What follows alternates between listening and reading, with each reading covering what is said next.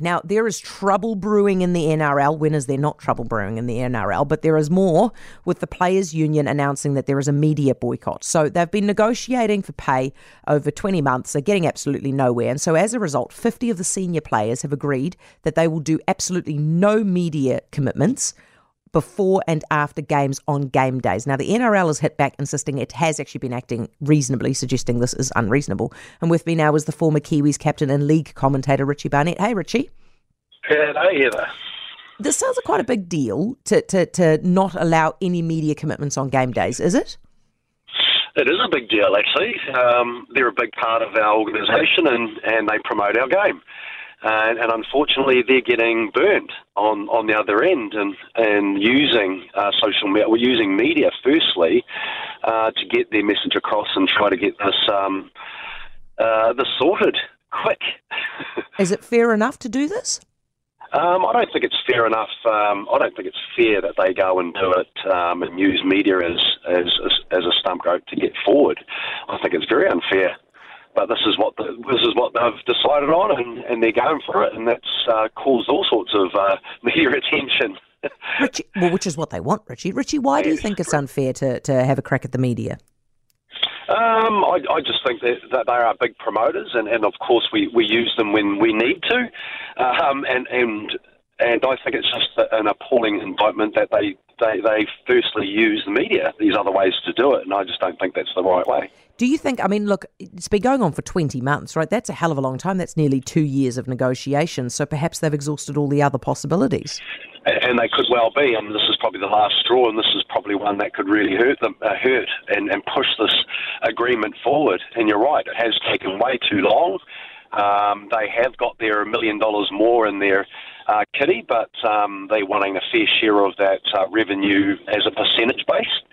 So I can see the reason why they're doing that, but it's not only that, it's employment conditions and the like as well, the insurance on women's players uh, having only four months, I think it is, that they play, so they only get insured for that four months. So if they have an injury prior and post, they don't get paid. I see.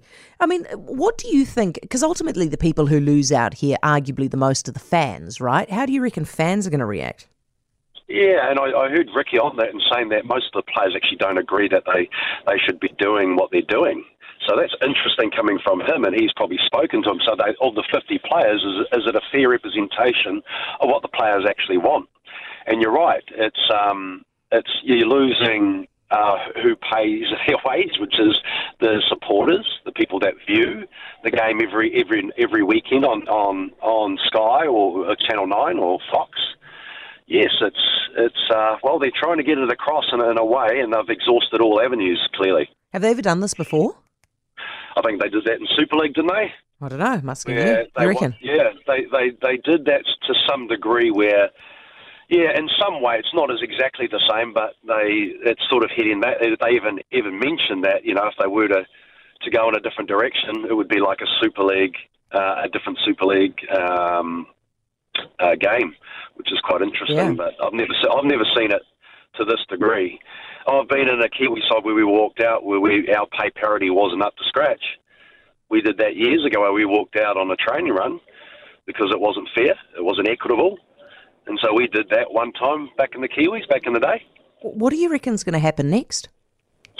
Um, well, it's a power play, I think, isn't it? Really, yeah. um, it, it, certainly is from V'landys and um, I think it's it'll it'll be addressed pretty quickly because there'll be a next step after that. Um, if you can't speak to media, that's a big, huge chunk of viewerships and interaction and activation. So they need to sort this out, and this is the first step in the right direction for them, for the players and the clubs because they're behind it as well. Yeah, Richie, hey, thank you very much. Really appreciate your expertise. It's Richie Barnett, former Kiwis captain, league commentator. For more from Heather du Plessis-Allen Drive, listen live to News Talk ZB from 4 p.m. weekdays or follow the podcast on iHeartRadio. 90% of parenting is just thinking about when you can have a break. And when you do take a break, enjoy the Parenting Hangover podcast.